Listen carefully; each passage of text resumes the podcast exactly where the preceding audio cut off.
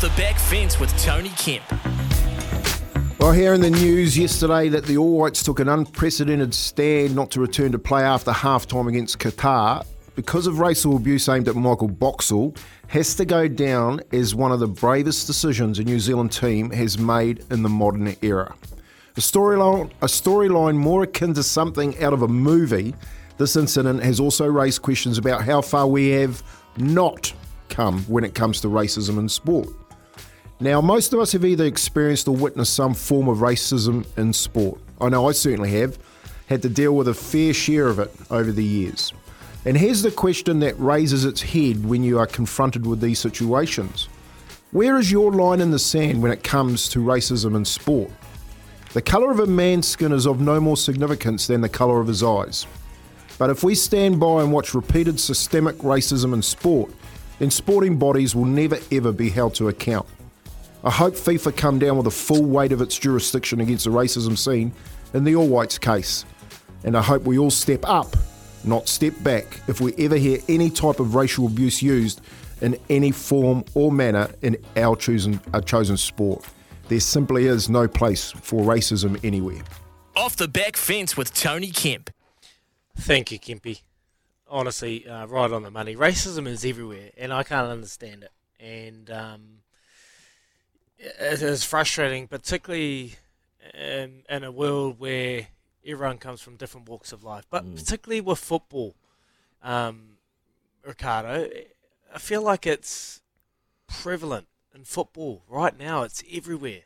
You know, from fans, from players. Like racism is a big blight in the game of football at the moment. Are FIFA doing enough FIFA stop this, to, to put an end to this? No, they're not. You know, to be honest, and neither are UEFA, who are the European uh, controlling body. They, you know, I think it says everything that a player who, in Ivan Toney, who's been done uh, for gambling, for making bets on football, has been banned for longer than a guy who's given someone else racist abuse on the field. That shows you where the priority is, and it's not with cleaning that up, right? Uh, we saw recently Vinicius Junior. Uh, plays for Real Madrid, Brazilian guy. Um, he uh, was racially abused in uh, La Liga and uh, you know left the field, brought it to the attention of the referee, uh, got into an argument with some fans, ended up getting red carded by the referee for his interactions with the fans. Wow. You know, and that was then rescinded, and the La Liga went, "Oh, hang on, we got the, we got this wrong." But the La Liga uh, have not done anywhere near enough, and you know, culturally it's different there. I get that, but it doesn't mean it's right. They they kind of see it slightly differently. That said, they've had to take a back seat now because FIFA have got involved and they just held a game against racism with Vinicius Junior captaining a Brazilian team that wore black and won uh, all black in one half and then came out in the Brazilian kit in the second uh, half. And they're trying to do things like that, but a lot of it's tokenism. I, you know, mm. as Smithy said yesterday in a sermon, it's Qatar.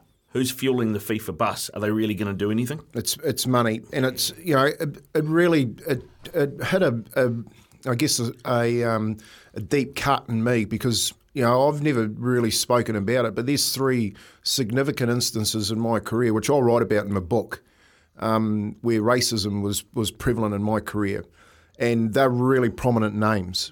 You know what I mean? And I got in a lot of trouble for it, um, um, for standing up to it um, as a young fella because I just I can't- stand it.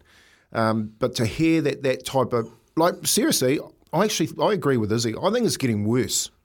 I, I don't think it's getting better, and I think we this you know people sweep this under the carpet. You know, let's just watch the sport. You can't watch sport if racism is involved. You just you know I don't even want to watch that team. You know, that, that Qatar team, I don't want to have anything to do with them.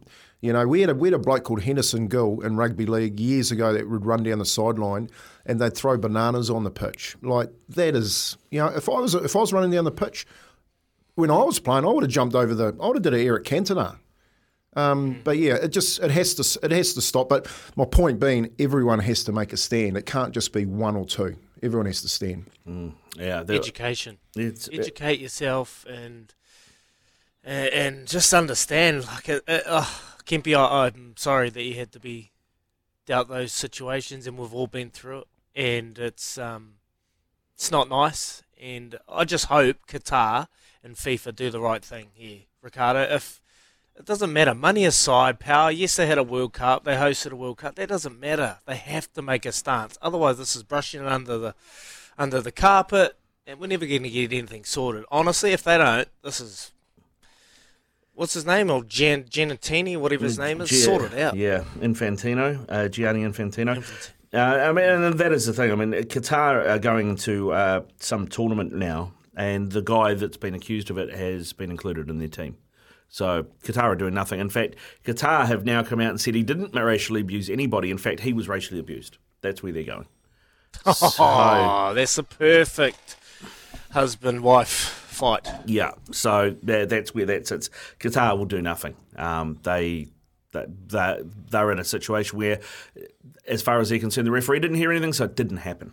That's basically uh, what they're doing. It's head in the sand stuff. Uh, 27 away from 8 o'clock here on Izzy and Kempy for breakfast. When we come back after the latest in news and sport, uh, we'll have some headlines for you. We're going to do uh, learnings as well. We'll find out more about a minority sport that uh, you can partake in. I, I partook in it last night, this particular one. We'll talk more about that. Here is Araha, though, with the latest in news. Thanks to Kubota, we're building and shaping New Zealand.